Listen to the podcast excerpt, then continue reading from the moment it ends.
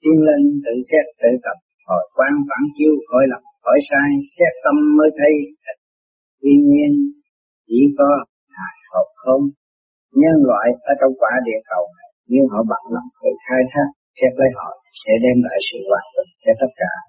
Hồn là chân điển cầu hòa, bản thân là thương chân tạo bất minh, tạo duyên thuyết lý lập tự gây sanh hận văn hùng cầu không?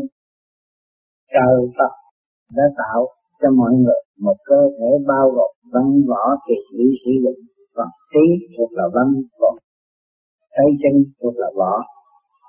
Cho nên lẫn lộn chạy dò tâm co có tiếng khó mọc đến nơi, thanh cao nguyên khí, nơi tập tiên lên sẽ gặp nghe nơi dư hòa hồn của con người đều tự rời khỏi nơi không động, thì sự lười biếng bế trẻ của mỗi Phật khác nhau cho nên chúng ta mỗi người có một bản tâm và sự sáng suốt riêng biệt. Nhưng vẫn khao khát sự thanh tịnh và hạnh phúc tuyệt của vì lẽ đó, cho nên chúng ta mới tự tìm một phương thức để thanh lọc lấy mình.